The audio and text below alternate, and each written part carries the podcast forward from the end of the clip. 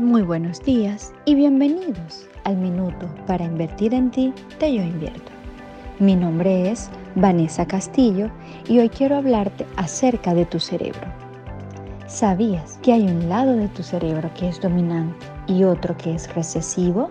Pues sí, hay un lado de tu cerebro que le da órdenes a tu mano dominante, a tu pierna, inclusive a movimientos involuntarios para que se accionen cada vez que lo necesitas, mientras que hay un lado de tu cuerpo que simplemente observa lo que ocurre.